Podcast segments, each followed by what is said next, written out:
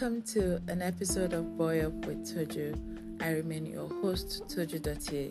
If this is your first time tuning in or listening, welcome. Please feel free to listen to the episodes that are on the podcast.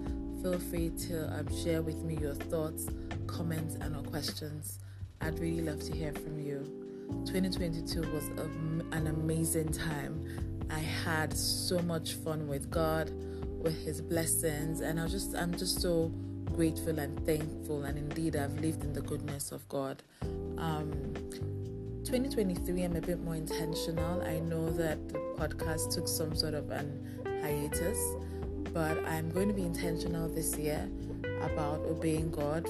You know, whenever He drops a message or a phrase in my heart that He needs for me to come on and share to encourage His children, I would definitely be more intentional about that and so God help me. So um, a couple of weeks ago, and in fact some days ago, I saw a phrase, "God sees you" on Instagram, and unknown to me, um, weeks before um, I'd seen this phrase, I'd actually posted a video of someone talking about the same thing. And when I saw it on Instagram, it just kept playing in my head, playing in my head, and so I decided to, you know, study my Bible a bit a bit more on this topic, and um, I came up with some scriptures to share with you today on God seeing you and what that means. And it's my prayer that you're you're encouraged because I'm well aware that the beginning of the year, the end of the year, could be stressful for some people.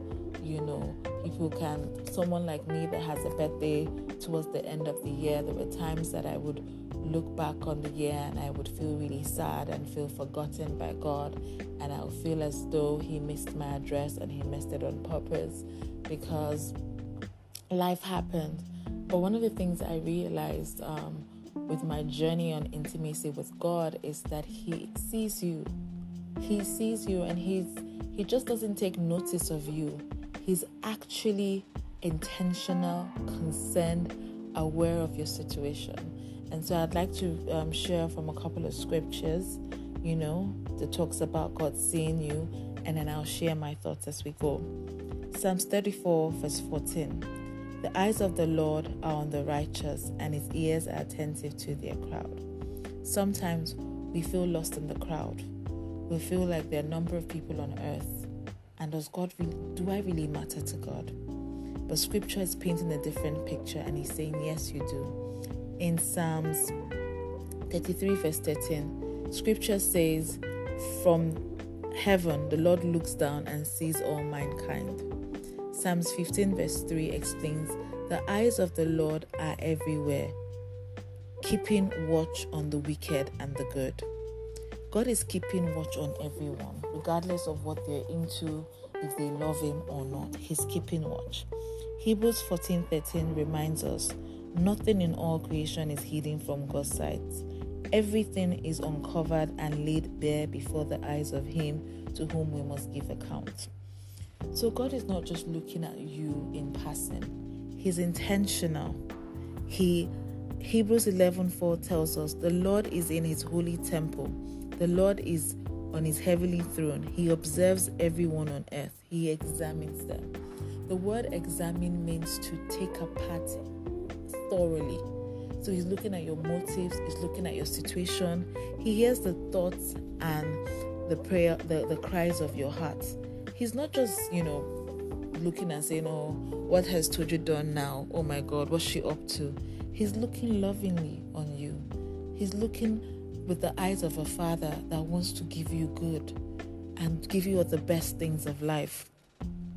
He's not watching you and looking from afar or looking at you judgingly when you sin, when you make mistakes. He's actively looking for ways to help you, to strengthen you. Second Chronicles Second Chronicles one of my favorite one of my favorite scriptures and I was sharing with a friend recently that when I started my when I went on the journey of intimacy with God, that was the scripture that actually really kept my kept my heart on him and I'm just going to pull it out. Second Chronicles 16 verse 9 it, it explains how the eyes of the Lord search throughout the earth to strengthen those whose hearts are fully committed to Him. You might be committed to God but be catching a bad break. You might be committed to God but all hell is breaking loose. You might be committed to God but your children just can't seem to behave or act right. You might be committed to God and not have a job and be in a situation where you are battered, bruised, and left for dead. But God's eyes is on you. He sees your commitment to Him and He's strengthening you and He's looking for ways to uplift you, especially when you're weak. The Bible says in our weakness, His strength is perfect. A good example of this is Hagar in Genesis 16, verse 13. Hagar was the maid of Sarah and she found herself in a situation where she was put in just put in the situation by her master and her mistress and she was pregnant. Although she started acting really rude to her mistress at the time and sarah was and, and sarah started treating her badly and she ran away. And god appeared to her and said what are you doing here? And she goes oh my mistress is treating me unfairly and that i just want to leave her. But God told her, the angel of the Lord appeared to her and told her that she should go back and be good to her mother. And then Hagar said, said something most profound in scripture where she said, I have seen the one who sees me. You can't hide from God. Jeremiah 23 24 says, Who can hide in secret places so that I cannot see them, declares the Lord. Do I not feel the heaven and the earth? We can't hide from God. In our shame, in our mistake, in our stupidity, even when we're serving Him, He is He notices us, He's aware of us. We can't hide from Him. God is indeed the one that sees us, the one that loves us, the one who is ready to help, the one who hears our cries. And the beautiful thing about God is that it not only sees you, He hears your innermost cries desires and things that you have just thought about. You're even afraid to voice out for fear of people shunning you or projecting their fears on you. But God sees those things and He has amazing plans. The Bible says His plans towards us are good, not evil, to bring us to an expected end. We all have an expected end. Some of us want a job that is fulfilling, we want to work in purpose, or some of us would just want to have an intimate relationship with God. Some of us want to get married, want to have children, want our children to go to good schools, want to be in committed relationships that are meaningful.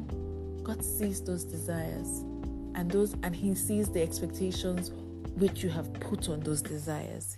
He sees them and he's he does he's he's doing something about it.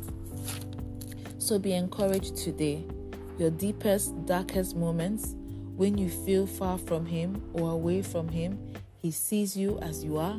He hears your heart cries and worries, and He's ready to help you. So, till we meet again, whenever it is, I remain your host, Toju, and bye for now.